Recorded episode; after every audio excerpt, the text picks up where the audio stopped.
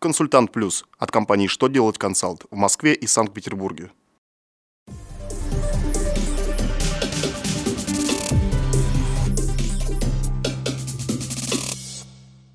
Добрый день.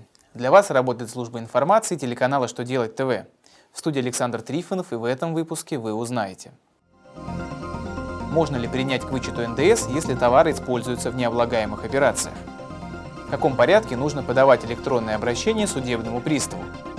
Какие выплаты при увольнении облагаются НДФЛ?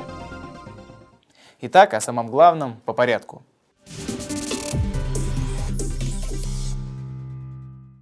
Федеральная налоговая служба направила налоговым органам обзор правовых позиций, отраженных в судебных актах Конституционного Верховного судов Российской Федерации, принятых во втором полугодии 2016 года по вопросам налогообложения. Так, в частности, разъяснено, что налогоплательщик не может принять к вычету НДС по товарам, работам, услугам, которые используются исключительно в необлагаемой налогом деятельности. И так называемое правило 5%, позволяющих налогоплательщику не вести раздельный учет входного НДС, если расходы на необлагаемые операции в общей сумме расходов составляют менее 5%, в отношении таких расходов применяться не может.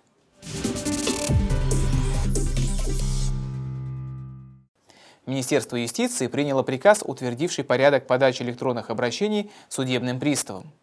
Подать электронное обращение смогут взыскатель, должник или их представители. Сторона исполнительного производства должна заверить обращение электронной подписью.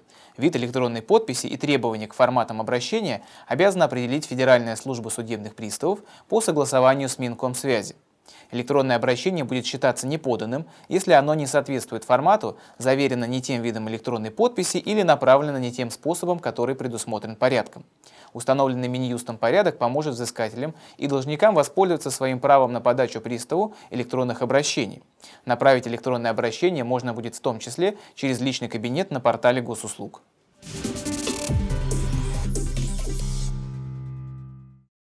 Минфин сообщил, если выплата при увольнении сотрудника втрое превышает его среднемесячную зарплату, с разницы следует уплатить НДФЛ. В письме Минфина от 22 ноября 2016 года сообщается, что за выплаты, которые связаны с увольнением работника и предусмотрены коллективным договором, НДФЛ платить не нужно, если их сумма не превышает среднемесячного заработка за три месяца. Трудовым кодексом России увольняемому сотруднику предусмотрено выходное пособие в размере среднемесячного заработка. На время трудоустройства, которое не превышает двух месяцев, уволенному работнику также выплачивается среднемесячный заработок.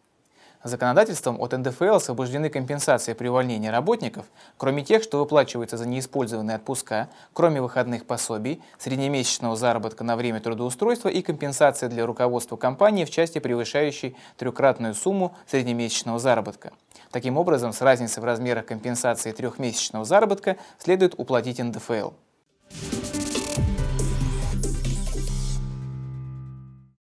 На этом у меня вся информация. Я благодарю вас за внимание и до новых встреч.